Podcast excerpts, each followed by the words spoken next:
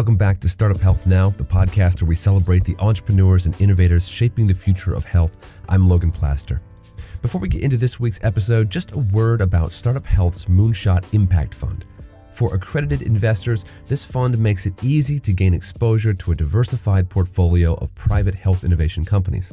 You can find all the details as well as sign up for an upcoming informational webinar at healthmoonshots.com. Now, on to today's show. The idea of health system workflow sounds a bit obtuse, like under the hood administrative territory. However, we've all experienced the frustration of having to wait for an appointment because a clinic was overbooked or an x ray lab was backed up. Inefficiencies in healthcare cost time and money and frustration all over healthcare. But in oncology, dealing with cancer patients, the workflows are much more complex and the stakes are even higher. That is why my guest today, Andre Diamant, co founded Gray Oncology Solutions, which joined Startup Health this year. Andre and his co founder are building what they call an operating system for health, one that uses machine learning to line up and map out healthcare resources so patients know what to expect and they get the care they need on time. This interview is excerpted from our Health Moonshot Update series, which appears on YouTube, so you can watch the whole thing at youtube.com slash startuphealth. Now, on to the interview.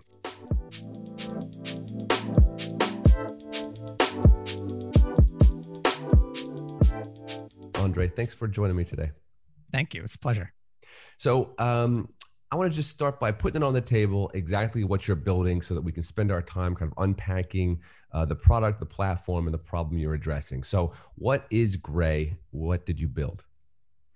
So, we're a healthcare start- software startup based in Montreal, up in Canada, and we're addressing the logistical inefficiencies all across the oncology workflow. And and what this translates to in terms of an actual product is uh, a platform we call Gray OS. We sort of think of this as the operating system for a cancer center, and it automates and optimizes the patient scheduling process across the various silos of, of a patient's cancer treatment. So chemotherapy, radiation therapy, and soon surgery you said logistical inefficiencies.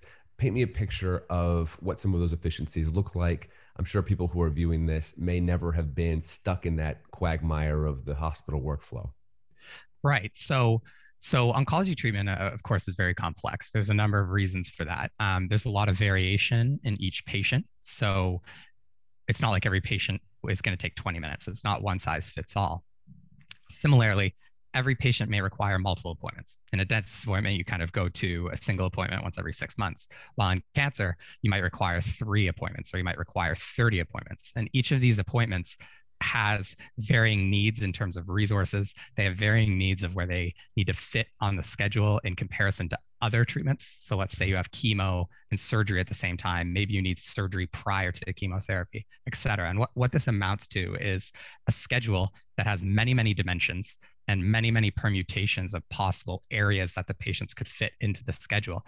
And the number of permutations has so many zeros that it's impossible for a human to to actually do this in an optimal fashion without tearing their hair out every day. So it's sort of we think of it you're kind of playing a very very complicated multidimensional game of Tetris at all times, mm. um, and, and that's just an area that mathematics and artificial intelligence can really help out with. Is that why we haven't had this uh, addressed in the, in the past? Because we, we've tried to be too manual about it, and you're bringing this this AI element to it. So, so there's a number of hurdles that that have held us back in the past, certainly now as well. I mean, these are hurdles that we face every day. Um, the, the level of mathematics required and operations research is certainly one of them. There's also interoperability and making sure that all of the data in a center can actually be used together to, to make a platform such as this and facilitate it. And uh, it's really been over the past decade or so that this has started to accelerate where you you're seeing data more and more consolidated and the ability to actually build something like this is is becoming more possible which certainly wasn't the case 15 years ago. And and there is still work to be done in that area. I'm sure. That's why it's why you're doing the work here. When did you launch uh, gray oncology solutions so uh, we really began operations uh, about a year and a half ago. So it was about January 2020, right before COVID. Mm-hmm. Um, and that was when we really dug our feet into this idea of patient scheduling and really dealing with this game of Tetris and how can we increase efficiency of these centers, reduce patient wait times, um, and all the other clinical sort of benefits that come from that. uh, COVID obviously hit right a few months after we, we really dug into this idea. Um, initially, we were kind of terrified. Uh, COVID obviously shut down bigger companies than ours. We figured, hey, this is gonna this is gonna shut our doors. But instead, we, we found that the conversations that we were having with hospitals accelerated and they sort of pulled us closer rather than pushing us away. And, and that really just reaffirmed the idea that, hey, this is a problem that needs to be solved, especially in the face of a pandemic. Uh, besides the idea that there just is a problem that needs to be solved, what do you attribute to the fact that they really turned to you in that in that moment? Because, like you said, there were companies that shut down. There were um, clients that stopped returning phone calls. So one of the big areas, uh, especially in Quebec, that the province that that we're from, that was happening, and I've seen this happen all across the world, certainly in America as well, uh, was the concept of of screenings for cancer were stopped, and when the screening stops, that doesn't mean the cancer is stopping. Right. Um, and you saw a lot of physician concern, especially in Quebec and I, I'm sure elsewhere, where they were worried about what the influx of patients with cancer who weren't being diagnosed was going to look like. So at that point, obviously, we were optimistic back in March of 2020, where we thought, hey, maybe in two months we'll be back to normal. That wasn't the case. But they were wondering in August, are we going to have a sudden wave of stage three, stage four breast cancer patients? And mm-hmm. what are we going to do about it? How are we going to handle this backlog? Um, and they had that sort of at the forefront of their mind so then the conversations we were having with them very quickly slanted in that direction and that was actually kind of one of the first modules of this operating system that we built was a simulator specifically to evaluate this impact that this backlog would have and then subsequently how can we address it got it you know, I think when a lot of people hear uh, about inefficiencies in the logistics of a health system and uh, workflow backups, they think about this in terms of you know frustrations and um, uh, inconveniences. Uh, talk to me a little bit about sort of the real life and death and health uh, issues that arise from inefficiencies in this kind of system. So there's a, there's a handful of issues both on the provider side and on the patient side. Uh, on the most important patient side, um, often delays cause just a significant amount of anxiety, and anxiety uh, is tied directly to clinical outcomes. Um, it's very difficult to get better, especially with something as severe as cancer, when you're you're already incredibly stressed. You don't need more stress, and patients are often in the dark about when when are their appointments? Are they going to be delayed? How long are they going to be delayed? Very often, you'll see full waiting rooms um, where it, you know you have an appointment scheduled at two, and it turns out that hey, maybe it's at two thirty. Who really knows when it is? Yeah. And that's just a level of of stress that we don't need to be putting cancer patients under on the provider side, the the capital that's being used to treat a cancer patient is very expensive. It's expensive resources. You need highly trained professionals, expensive equipment, and really every every 10 minutes that that equipment isn't being used is could be better spent. We we could be treating a patient. There are cancer patients out there who need the treatment, mm-hmm. and at least a part of that is the fact that we can be assigning these resources to patients in a more efficient way. Yeah. Uh, this is probably an, an, inadequate metaphor, but it makes me think about the way that uh, Uber and Lyft changed the way that we thought about waiting for a cab. If you know that it's five blocks away, uh, and you can see it tracking towards you. you. Your heart rate goes down, and you're like, okay, I'm going to get picked up today. Things are under control. Just like the knowledge of kind of how the system is moving and where your place is in the middle of it. Obviously, exactly. A, and yeah. it, it is it's a stretch of a metaphor, but it does apply. And in some ways, it's an apt comparison because we are intending to do something similar eventually. That hasn't been developed yet, but the, okay. this idea of being able to show you what is the traffic like in the clinic at that given day? If, if you have your appointment booked at 2 p.m and we already know by noon that you're going to be backed up we're backed up whatever a nurse had to go home a machine broke down who knows? We can tell you that right away. So you can sort of see and have the peace of mind that yes your treatment will be delayed about 30 minutes but you can stay at home you can stay at work you can go for a walk whatever. You don't have to go sit in a waiting room staring at a wall and hoping your name is called.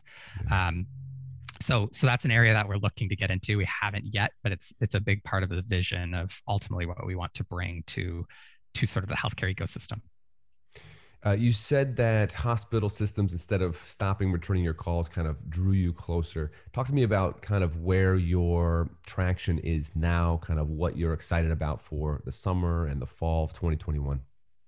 Right. So this was mostly uh, in Canada. Uh, initially, all of our conversations were in Canada, of course, coming from Canada and Quebec.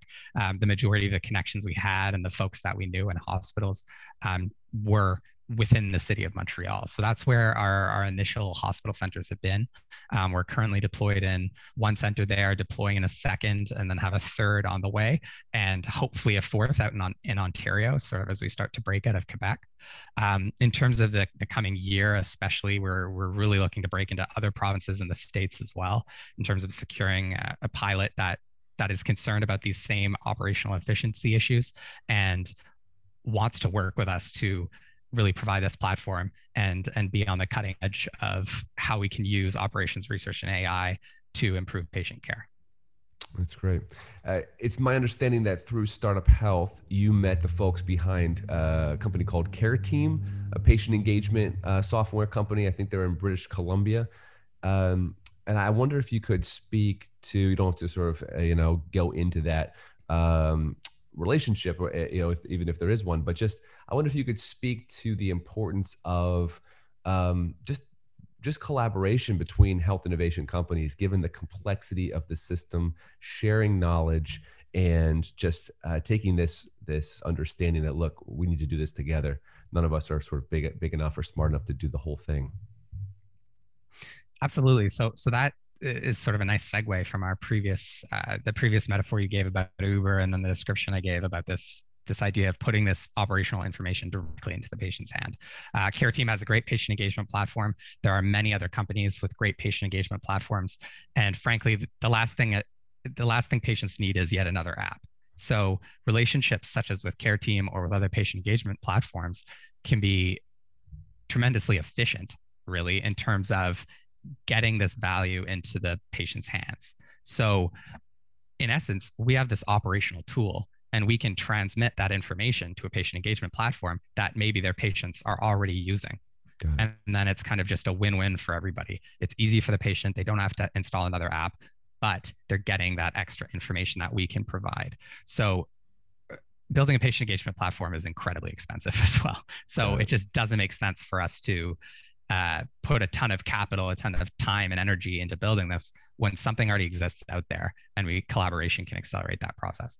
Got it. So the Gray operating system layers over patient engagement software. It layers over uh, an EHR like an Epic or a Cerner, right? Exactly. And the EHR uh, point is is a very good one where we aren't an EHR. We're not intending to be an EHR, and we're not intending ever to be an EHR.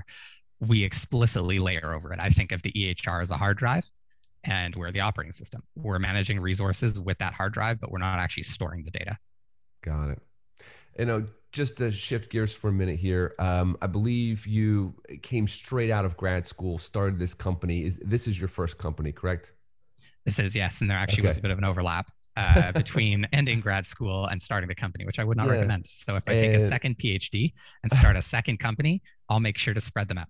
A little bit of a gap. Plus, you have small children at home. Uh, I, know a new baby uh, there at the house, and so I just I wonder if you could speak to the experience of of being a new CEO. Um, what surprised you about that experience? Um, I'm sure COVID kind of shaped that in some way, but has it been what you expected? Um, maybe tell me what you've learned in the last year of, of starting a business. I I think I think one of the biggest ones was I probably underestimated just how much emotional bandwidth it takes up at all times. And I don't mm. mean that in a negative way, but I mean in the sense of it's not the sort of thing to to to take it to the other extreme. It's not the type of thing that you can come home at four or five. Yeah. And it's cut off and you know you go into work the next day you start thinking about work you come home you're not thinking about work. It's really just always on your mind very similar to a child. So so in that sense i could have had three children yep. um, and and they all kind of competing for space in the head uh, and hopefully i'm doing a good job at it. Are, are there ways i know eh, eh, you know i have two children and so there's days when you do better than other days. I mean are there are there strategies that you found to help you that could be um, instructive to another ceo in a similar position I, I think um, yeah, a few. Maybe maybe first is the concept of taking things a day a day at a time. Don't try to think too far ahead. It's it's just going to overwhelm you. Um, second, I do always try to explicitly make time for for the actual family. Mm. Uh, no disrespect to the company as a child, but it's not a real child. Um, so making sure to have some protected time, especially on weekends where where I am just spending it with them. Um, and then finally, routine even even before children, I've always been someone who's very very focused on routine, and it really helps me get through the day.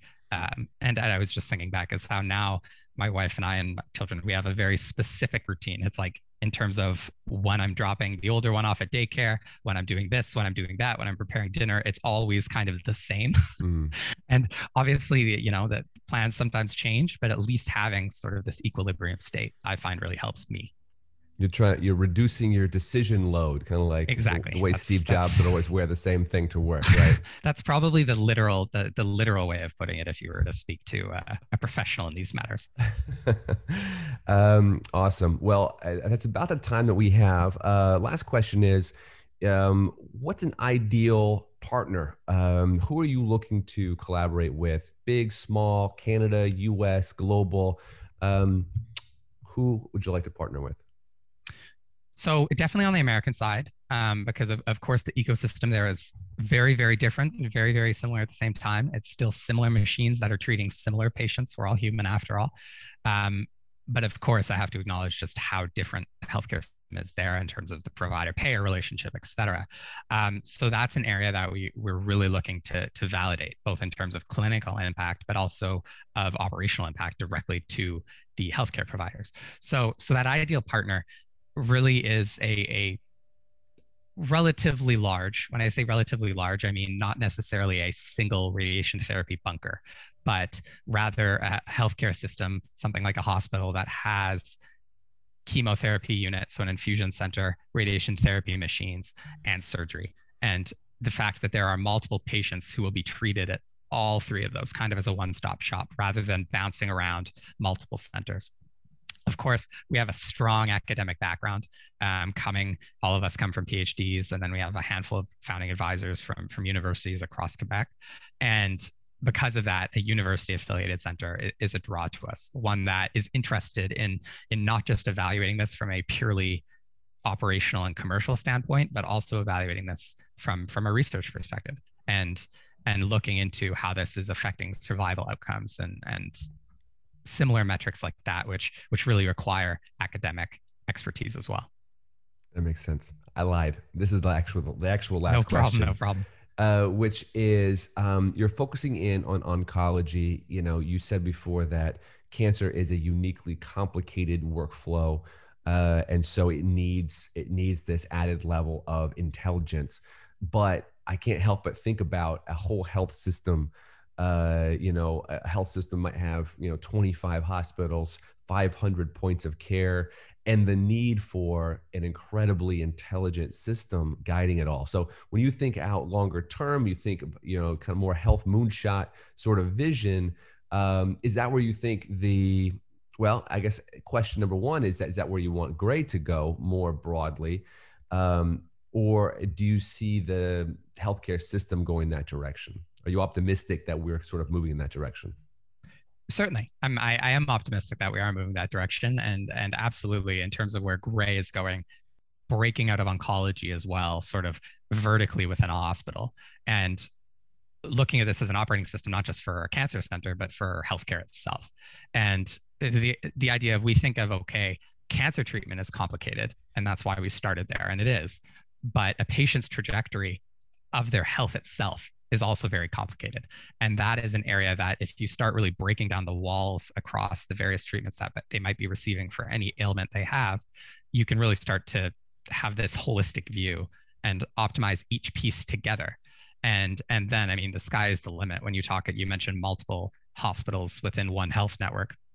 The idea of having one sort of larger body that this, of course, in Canada with socialized healthcare would mean a province that is able to look at all of its different resources across various sites or cities and determine, okay, maybe the hospital on the island is being really flooded right now in terms of um, just how many patients are there. We can relocate some of the patients over to this other center and you can start bringing geography into the picture of oh great. I mean this patient lives right beside this hospital anyway. Why are they going all the way over there when we can move them here? And and there's just a whole lot of efficiency gains and and gains for the patient as well in terms of their satisfaction and just their quality of life that you can really start to bring in to healthcare once once you start looking at this whole ecosystem as kind of one big piece as opposed to individual silos uh, listening to you, it just makes me think of the just-in-time logistics that we seem to have mastered in like delivery, like Amazon. Yeah. Uh, you know, getting the right place, you know, the right product, the right place at the right time, and yet uh, we have this big gap in healthcare, and we, we can't seem to optimize the resources. So th- there's a vision for the future there. There is, and there's a there's a handful of very good reasons as to why healthcare isn't there yet. Yeah. I don't think it's unachievable, obviously, otherwise we wouldn't be doing this. Yeah. But um, I mean, just that the most obvious ones are, are one data, which we already touched on. Um, data security is paramount, and it, it's obviously a challenge in itself to to overcome those hurdles. And how can we how can we bring this efficiency into the world while still respecting patients' privacy? And then second, just the unpredictability of patients uh, packages are, are, a whole lot easier to yeah. to when you understand how traffic is going to operate to know that it'll take 22 and a half minutes to drive from here to there that sort of thing yeah. while patients are much much more complicated but yeah. that doesn't mean it's not achievable yeah it's awesome andre thank you for taking the time with me today uh, i love what you're building it's really a great vision for the future and I also love that you're so steeped in the research, uh, you and your partner, both coming out of PhDs, really caring about proving out what you're building and that it's useful to, to hospitals and to patients. So uh, thanks for all the work you're putting in and for taking the time with me today. Thank you very much. It's a lot of all fun. All right. Be well. You too. Bye.